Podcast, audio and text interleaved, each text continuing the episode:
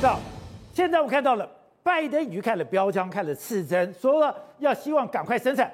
可我心想说，标枪飞弹、刺针飞弹怎么可能生产这么慢？搞了半天，有一个最关键的、最难生产的、最慢的，竟然是晶片，而这个晶片。是跟台湾有关系的，哎，对，美国商务部长雷蒙多直接说啊，整个标枪一个里面大概有两百五十片晶片以上，哎，一个标枪背带有两百五十个晶片。西朗，我看到我也吓一跳，可是我很仔细去读了标枪的使用模式。看完后，它真的不亚于一部小型的电脑。什么意思？一个标枪拿出来啊，你第一个对于使用者可以选择白天模式或晚上模式。那白天模式大家还比较好理解，晚上模式其实就是夜间模式，那你需要光光学感测晶片，对不对？然后呢，它还可以选择，它连视野都可以选择宽视野或窄视野哦。这视野选择它是不是需要所谓的图像运算晶片？然后呢，它的寻标器里面打出去是要所谓的计算晶片。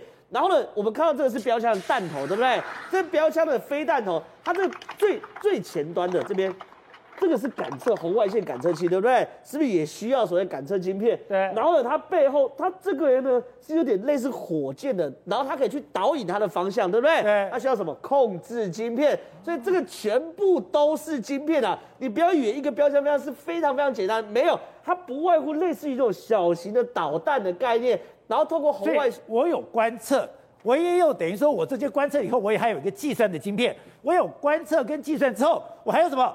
我还有控制晶片，对，平衡晶片，啊、我还有夜视的这个所谓的夜视的晶片。对，所以非常非常，这只是我单纯看这个可以想象出来的。你看，因为它是打出去，它是弹出去的，弹出去后再发射，然后再发射之后，它是过程中不断去追踪你那个乐园，你追踪乐园你那个计算。你那个预算，你中间轨道要去调整，那都是晶片要去帮你处理的嘛。你不要像飞弹有两百五十个晶片在里面，对，它本身就是个铁疙瘩嘛，它能够做出这么智慧的东西，都每一个步都是晶片。好，结论，雷蒙多说超过两百五十个晶片在里面，对不对？啊，当然我我扩厂啊，现在大家都给我下订单啊。洛克希德马丁的董事长直接说，拍谁？现在因为拜登去那个厂，一年是两千一百个啦。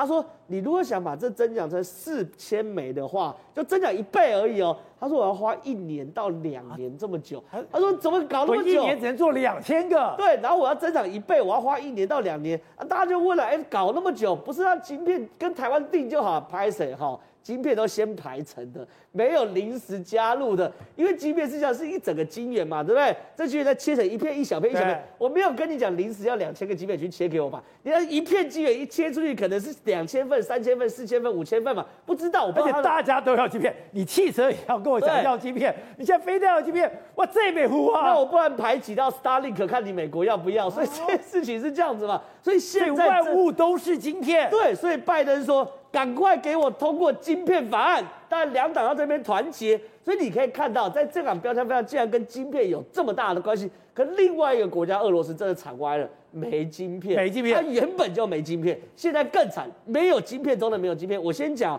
现在俄罗斯状况是这样的，英国已经说了。俄罗斯现在已经没有精确制导的武器，这个所谓的没有不是真的没有，就是说，因为俄罗斯现在打乌克兰，他不可能把所有的武器都干嘛，一次都弄到乌克兰嘛，对不对？他要留着跟北约大打一场啊，对，你北留着跟美国打啊，他的边界这么多，对，他这跟中国边界这么多。他以前在中国捞了这么多东西，对啊，他难道完全不怕中国吗？他要把些武器，他不用防着中国，对，你还要防中国嘛，对不对？好，所以这些东西呢，他把这些全部留下，他确实没有什么精确制导武器，为什么呢？因为你没有办法在生产，也没有人在卖它嘛。那这些精确制导武器，就像我刚刚讲了嘛。光是标枪飞弹就需要两百五十个晶片，那我我我想问一下，一颗极音速飞弹要多少晶片？我认为没有五五百到一千个晶片，你根本没有办法处理嘛。你要在大气层那边弹跳弹跳打水波，那更难。好，最难，那打传统部队能不能很可以？他可以去把这个传统部队去扩增。可是俄罗斯有个退役上校，他公开在俄罗斯的节目讲说什么？如果我们要组建一个坦克师，他认为九十天之内才能组建完。可他说这是人跟武器的部分，可问题是这个武器里面没有任何电子元件。你的坦克是可能有没有任何电子元件吗？用旧式坦克来打吗？这是一块。它能够动，它能够发炮，对。但是它对于这个战场状况完全不知道。但是你如果怕要动的话，你要手摇，用转的，左右用转的。然后美国是用线控的、线传的，这个能打吗？然后第二件，好，那我造船的话，他说要多久？要两年造一艘船。两年造一造船，把莫斯科就要造完，里面的雷达不用晶片吗？里面系统不用晶片吗？里面导引系统不用晶片？也都需要。所以他说，他直接讲结论，他说我们现在的士兵没办法打赢二十一世纪的北约战争啊。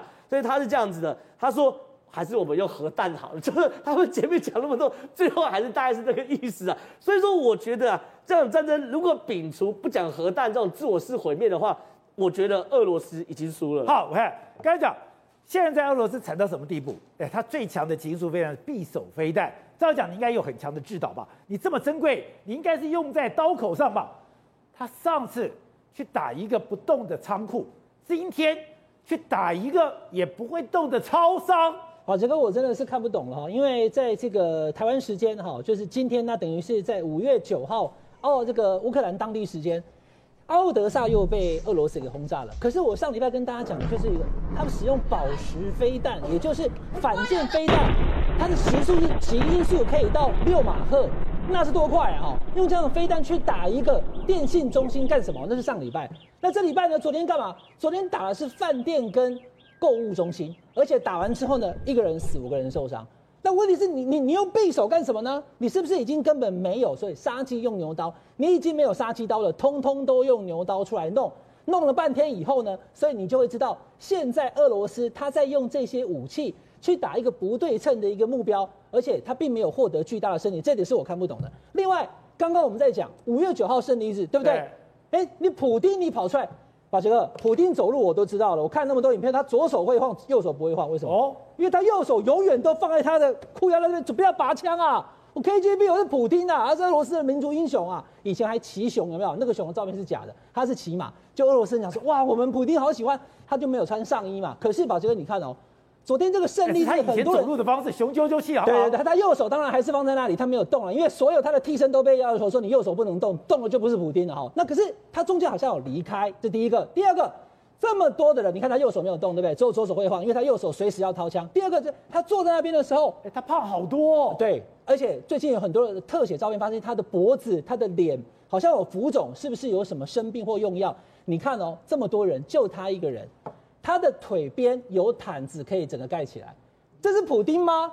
怎么会坐下来之后还有个毯子？有没有盖起来？吼、哦，就广哎，这不是普丁啊，宝杰哥，因为我还记得很清楚，上次东正教大家在看那个蜡烛有没有？哎对，那个蜡烛是真的假的？是去年跟今年，我跟你讲，这是真的，来给大家看。四年前，二零一八年的东正教一月哦，零下六度哦，我没有骗你哦，普丁的是不是说可以用啦，真的用，把上衣脱掉以后进去冰水里面泡，东正教的有没有？有没有看到？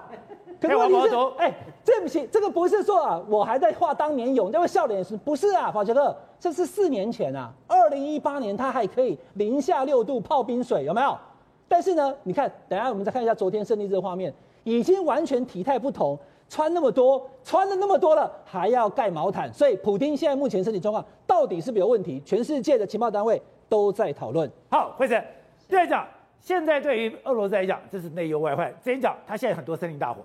森林大火为什么越来越严重？是因为本来就管森林大火这些军警人员跑去前线了，就这样，哎，你先看啊，这大火这么严重，这根本就整个大火炉，你知道吗？现在整个我们其实前一阵子就在提到说，整个俄罗斯从出那个呃二月二十四号开始侵略乌克兰以来，不断的大火，而且是从四月五月越来越密集，结果现在连南部的乌拉尔山脉最高峰亚曼托山。现在都发生了森林大火，而且呢，一下子就有十起哦，总面积高达一千五百公顷哦，而且这个火势真的是燎原哦，以非常惊人的速度不断的这样子在燃烧下去。然后现在情况是在于啊，懂得本来负责这个灭火的人现在都不在现场，对，都去战场了。对，所以现在就变成是说，为什么那个火势没有办法控制住的一个非常重要的关系呢？然后现在就说，哎，可能已经燃烧到旁边附近的一些民宅跟住宅。有四百五十座的一个建筑物，可能都已经毁损了。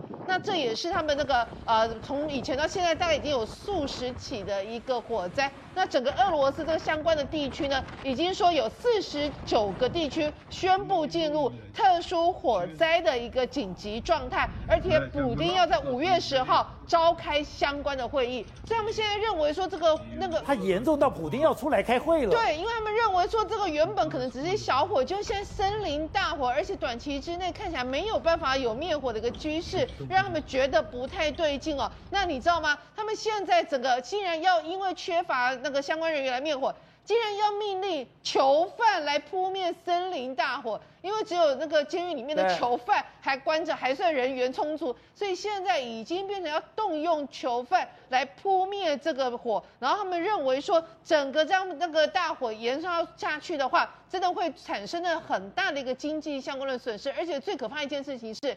这火怎么来的？到底是有人蓄意去放它的，还是突然之间的一个？目前为止，他们把它定调为是季节性的。但是你说，如果普丁五月十号要召开这个会议的话，显然他们也认为不是很对劲哦。所以不排除其实是有可能是有一些反战的人士啊，透过一个有组织性的行为，在俄罗斯全境啊，不管是在市区或者是在高山里面，都开始放火。然后，因为你看就是。这个在顿内茨克一个市场，这个市场我跟你讲，它是挂着俄罗斯的国旗，结果你这个商场就整个起大火，那你是自然起大火，还是被放火的嘞？对，而且还不只是这个，你看它挂国旗地方被放火之外，另外还有一个地区也是，他说整个建筑里面，它竟然是在绝缘层里面放火，绝缘层？对，照理说应该是不太会有火的，而且火灾的面积也高，也是广达一百五十平哦。所以像接连大火，真的是让他们觉得实在是不是很寻常。另外一个是我们都知道，五月九号是他们的一个胜利日，对，结果没想到连他们的一个胜利日都有人确定是纵火，而且纵火的地方是在哪里？就在他们的个征兵处哦。他说说有一个身份不明的人在他们那个巴拉西哈征兵处的窗户里面丢掷了一个燃烧弹。当地，然后那个当那个大楼的值班人员发现，所以很快就灭火。但是我们这是五月九号，但你记不记得我们之前上礼拜才讲五月三号、五月四号，这个也是啊，他们的征兵处不断，而且是密集丢、密集丢、密集丢了好几个那个那个燃烧弹，然后让他有那个开始征兵处起火。结果你知道吗？你看那个画面，这是丢那个燃烧弹的人自己丢出这个画面。是，换句话说，我们不怕你查。他等等于是挑衅你，告诉你说就是我丢怎么样，你有本事来抓我。那显见像是这样子的人，你有相听看起来声音，你看起来应该是年轻人。像这样子的俄罗斯年轻人，在整个俄罗斯应该不是少数。而这个年轻的那个怒火，有可能烧向克里米林宫，然后影响到那个普丁的一个政权。所以你刚才讲，你现在有森林大火，你现在有超商被放火，还有我们之前也讲过，你的桥被炸断，你的水坝漏掉，代表哎。现在乌克兰搞不好也在俄罗斯搞破坏了。对，而且呢，就是到底是乌克兰在俄罗斯里面搞破坏，还是俄罗斯人自己真的受够了这相关？像昨天那个胜利式的胜利日的时候，他们访问外媒，访问到一个阿阿妈，你知道他说什么吗？他就在胜利日前面，然后阅兵。他说，当时在第二次世界大战的时候，我们是绝对支持的，因为我们是要去打这个仗，才能保卫我们整个国家安全。这一次我其实是反对的，哎、啊，就在阅兵当下，一个外媒就问他，就直接这样讲了，所以你就知道，就是说这一次其实，在俄罗斯境内，很多人对于这一次出兵的一个正当性是有很大质疑，所以即便是你这样看起来那个啊军容好像很浩大，然后感觉上要展现对大内宣、展现国威，但事实上人民有很多质疑的声音。